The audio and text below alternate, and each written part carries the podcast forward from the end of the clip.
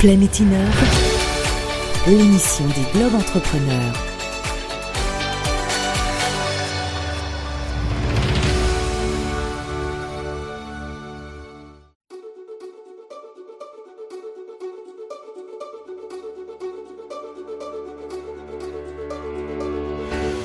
Planète Innove, l'émission des Globes Entrepreneurs.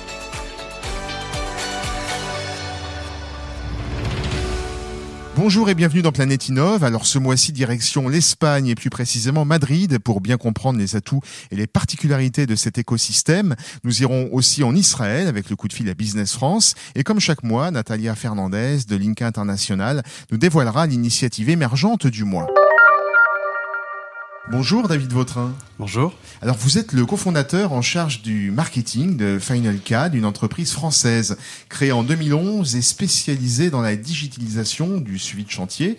Vous avez 150 salariés, vous êtes implanté en Asie et également euh, ça commence en Amérique latine et puis bien sûr en Europe et plus particulièrement à Madrid. Pourquoi avoir choisi cet écosystème précis pour y déployer votre innovation? Alors on est sur un, un secteur qui est sous-numérisé, qui est très en retard dans sa digitalisation. Le métier de la construction. Et donc nous, on commence par les plus grands acteurs mondiaux. Il y a un certain nombre de ces acteurs qui sont espagnols. Et euh, la particularité des Espagnols, c'est qu'ils ont, avec la crise, réussi à se transformer pour avoir la majorité de leurs chiffres à l'international. Et leur quartier, leur quartier général des branches internationales se trouve à Madrid la plupart du temps. Alors qu'est-ce qui vous a indiqué, qu'est-ce qui vous a laissé croire, laissé penser que les indicateurs étaient au vert en Espagne pour justement rattraper ce retard dans, l'innovation digitale? Alors il y a une vraie maturité, il y a une vraie volonté des directions des, des grandes entreprises à se digitaliser. C'est inscrit dans les plans stratégiques de ces entreprises. On a, nous, une grille de notation des entreprises qui sont les plus matures, les plus propices à sauter le pas et à s'y mettre vraiment, pas seulement en discours, mais en acte et profondément sur la, la majorité de leur activité. Et euh, la plupart des comptes espagnols euh, cochent euh, la plupart des cases. Alors ça, c'est ce qui vous a motivé à vous implanter à Madrid et donc en Espagne. Une fois arrivé sur place, qu'est-ce que vous avez constaté à ce niveau-là? Une très grande ouverture d'esprit. On a souvent une grosse différence entre les activités internationales des grands groupes et leur activité domestique, où à l'international, on a plus l'habitude d'interagir avec d'autres cultures, pas être un peu dans un cadre un peu plus fermé, qui peut être plus structuré, plus rigide sur un marché domestique. Et sur les comptes espagnols, du fait de leur internationalisation, on se retrouve avec cette ouverture d'esprit qu'on a d'habitude à l'international. Et donc, vous avez pu constater que la digitalisation annoncée sur le papier était bel et bien concrète? Oui, oui, oui, on a des vrais succès, des vrais, des, des vrais beaux démarrages de projets dans différents métiers, dans différents pays, avec des, des acteurs très importants.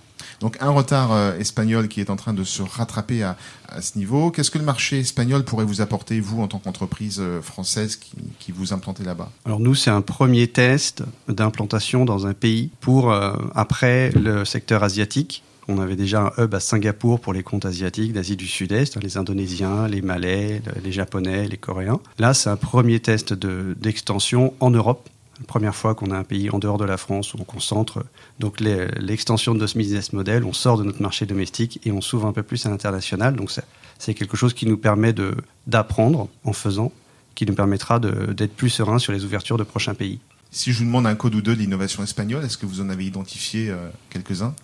C'est euh, test and learn. Il faut learn by doing. Il faut faire. Il faut faire des petits tests. L'urgence, c'est souvent quand, quand on a la transformation numérique d'un groupe, c'est un grand mot. C'est un peu employé dans tous les secteurs. Dans le secteur de la construction, c'est très concret. Il y a 50 façons de l'aborder. Et ce qui est intéressant dans ces grands groupes, c'est que la plupart ont compris que l'important, c'est pas de démarrer au bon endroit, c'est de démarrer quoi qu'il arrive, le plus vite possible. Alors, on va revenir à votre, euh, votre innovation à, avec votre entreprise Final CAD. Euh, quelle est la caractéristique principale de, de, cette invention qui permet, je le rappelle, de digitaliser le suivi des chantiers? La, la caractéristique principale, c'est le fait que ce soit un logiciel professionnel, mais construit comme un logiciel grand public, fait d'abord pour les gens qui sont tous les jours sur les chantiers avec des bottes et un casque, et qui avant ou jusqu'à maintenant utilisaient leur téléphone portable leur ancien téléphone portable, pas leur smartphone, et un bloc-notes pour gérer euh, des milliers de défauts, de décoordination, de pointage des heures, etc. Toutes ces choses qu'on fait tous les jours au travail, c'était fait sur un bloc-notes et maintenant on va le faire sur un smartphone, sur une tablette, de façon très simple, très ergonomique. Après, c'est un peu comme Facebook, il y a la partie visible pour les utilisateurs, ça a l'air très simple, très intuitif, très léger, et en fait vous avez tout un savoir-faire, toute une ingénierie, toute une architecture derrière pour que ce soit à la fois très souple, très puissant, voilà, pour tous les utilisateurs. Et avec surtout, en premier, l'ergonomie au cœur, parce qu'on veut que les gens, à la première usage, ne puissent plus faire machine arrière. Et puis bien sûr, euh, comme toute digitalisation, ça veut dire eh bien une transmission immédiate à tous les acteurs euh, qui ne sont pas forcément présents sur le chantier, donc un gain de temps, j'imagine, et de productivité pour, euh, pour les entrepreneurs. Exactement, ça, ça, améliore la collaboration, la circulation d'informations dans tous les acteurs, c'est collaboratif, c'est ouvert, il y a un modèle économique qui permet d'accueillir le plus grand nombre sans que ça coûte plus cher.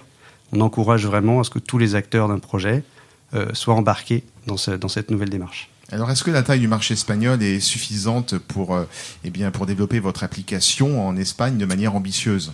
Oui, totalement. Les Espagnols sont, sont, très forts. On a des très très belles entreprises, hein. par exemple ACS, Agencia de Construcción y Servicios, l'agence de construction et services, la première euh, entreprise espagnole qui a racheté Hortif, l'allemand, qui fait qui est quand même plus gros que Vinci en France. Donc on voit qu'on a quelques acteurs comme ça de premier plan qui sont euh, de taille vraiment importante, où il y a beaucoup de choses à faire chez eux. Et la, seconde, la cerise sur le gâteau, c'est comme ils sont très internationaux, ils nous emmènent avec eux dans leur pays où ils exercent, et là on rencontre d'autres clients, et par capillarité, ça nous permet de nous étendre également. Eh bien, merci beaucoup, David Vautrin, en tout cas, pour votre témoignage euh, espagnol. Je, je, rappelle que vous êtes le cofondateur et directeur marketing de Final CAD. Vous restez avec nous, bien sûr, dans Planète Innov. Merci, à bientôt. Bonjour Natalia Fernandez de Link International.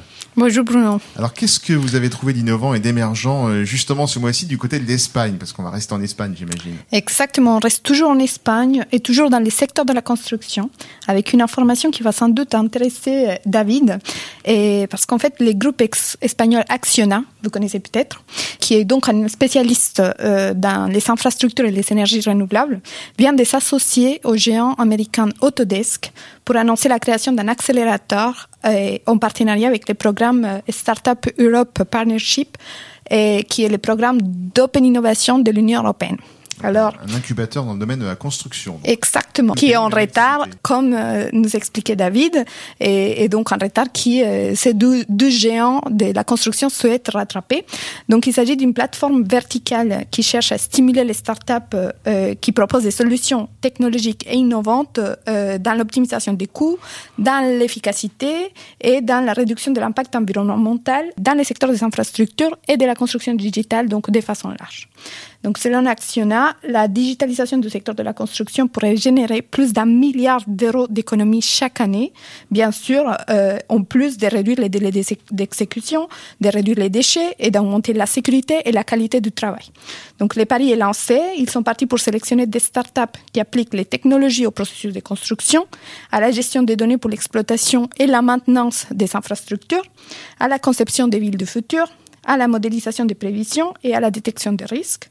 Et comme dans tout projet d'open innovation, donc euh, ils ouvriront la plateforme à d'autres grandes entreprises internationales qui souhaitent participer et accompagner le développement de cette pépite euh, des, des, des, du monde de la construction. Mais merci beaucoup Natalia, c'est une bonne nouvelle euh, pour vous David aussi de savoir que le, le marché espagnol est en train d'incuber encore de, plein de jeunes pousses partout, c'est plutôt positif. Oui, ça confirme le dynamisme et la, le volontarisme des Espagnols sur le digital. Merci beaucoup Natalia de Link International pour cette information, pour ce scoop même j'ai envie de dire. Merci. À bientôt.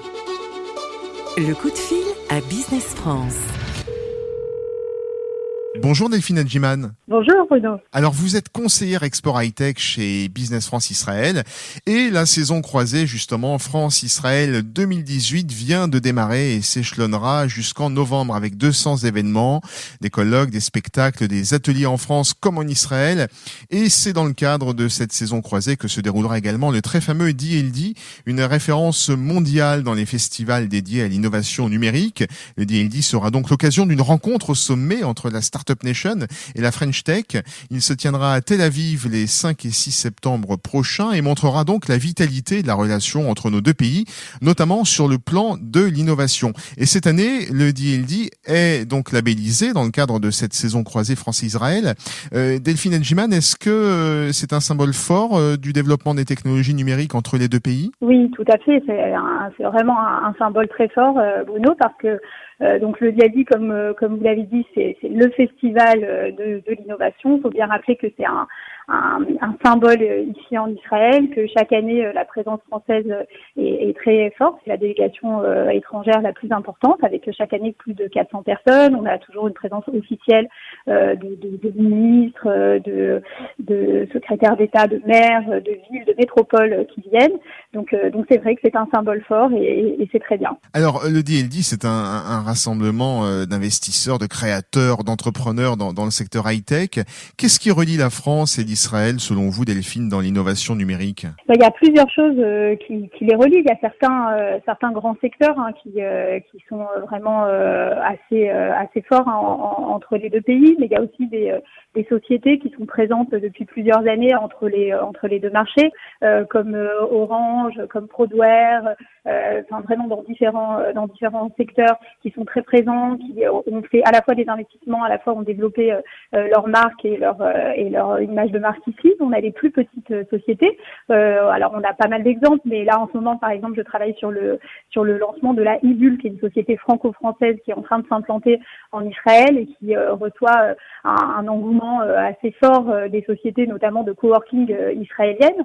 Donc voilà, ça à mon niveau, c'est des choses que, que je vois. Il y a beaucoup de beaucoup de sensibilité à la tech à la tech française pour les Israéliens et beaucoup d'intérêt pour les Français à venir découvrir euh, la tech israélienne. Alors euh, Delphine Agiman, quelles sont les grandes tendances actuelles en Israël, vous qui êtes sur place? Alors les tendances et on va dire les, les, les grands euh, les grands secteurs d'intérêt pour les deux pays, on peut distinguer tout de suite la, la, fintech. Hein. La fintech en France est vraiment un, un sous-secteur très fort, surtout depuis le, le Brexit.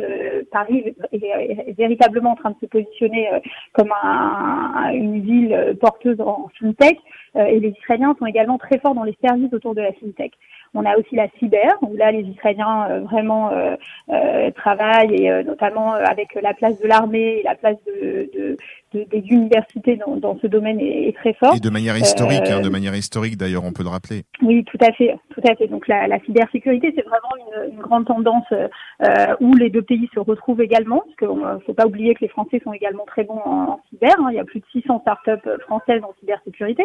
Donc il y a des partenariats à créer entre entre les deux pays, il y a des ponts à faire et c'est vrai que nous, Business France, on aide vraiment euh, à, à, relier ces, ces, deux écosystèmes. Merci beaucoup Delphine Algiman en tout cas d'avoir témoigné en direct de Tel Aviv dans, dans Planète Innov et puis on rappelle donc que eh bien, vous êtes concentré sur euh, ce grand événement qui est le DLD qui aura lieu les 5 et 6 septembre 2018 euh, à Tel Aviv en Israël donc. Tout à fait, ben voilà, on attend beaucoup de, de PME et n'hésitez pas à nous contacter donc sur le blog quelques services de Business France. Il y aura toutes, il y a toutes les infos déjà en ligne. Merci beaucoup Delphine Elgiman de Business France. Puis à très bientôt dans Planète Innove. Merci beaucoup Bruno. À bientôt.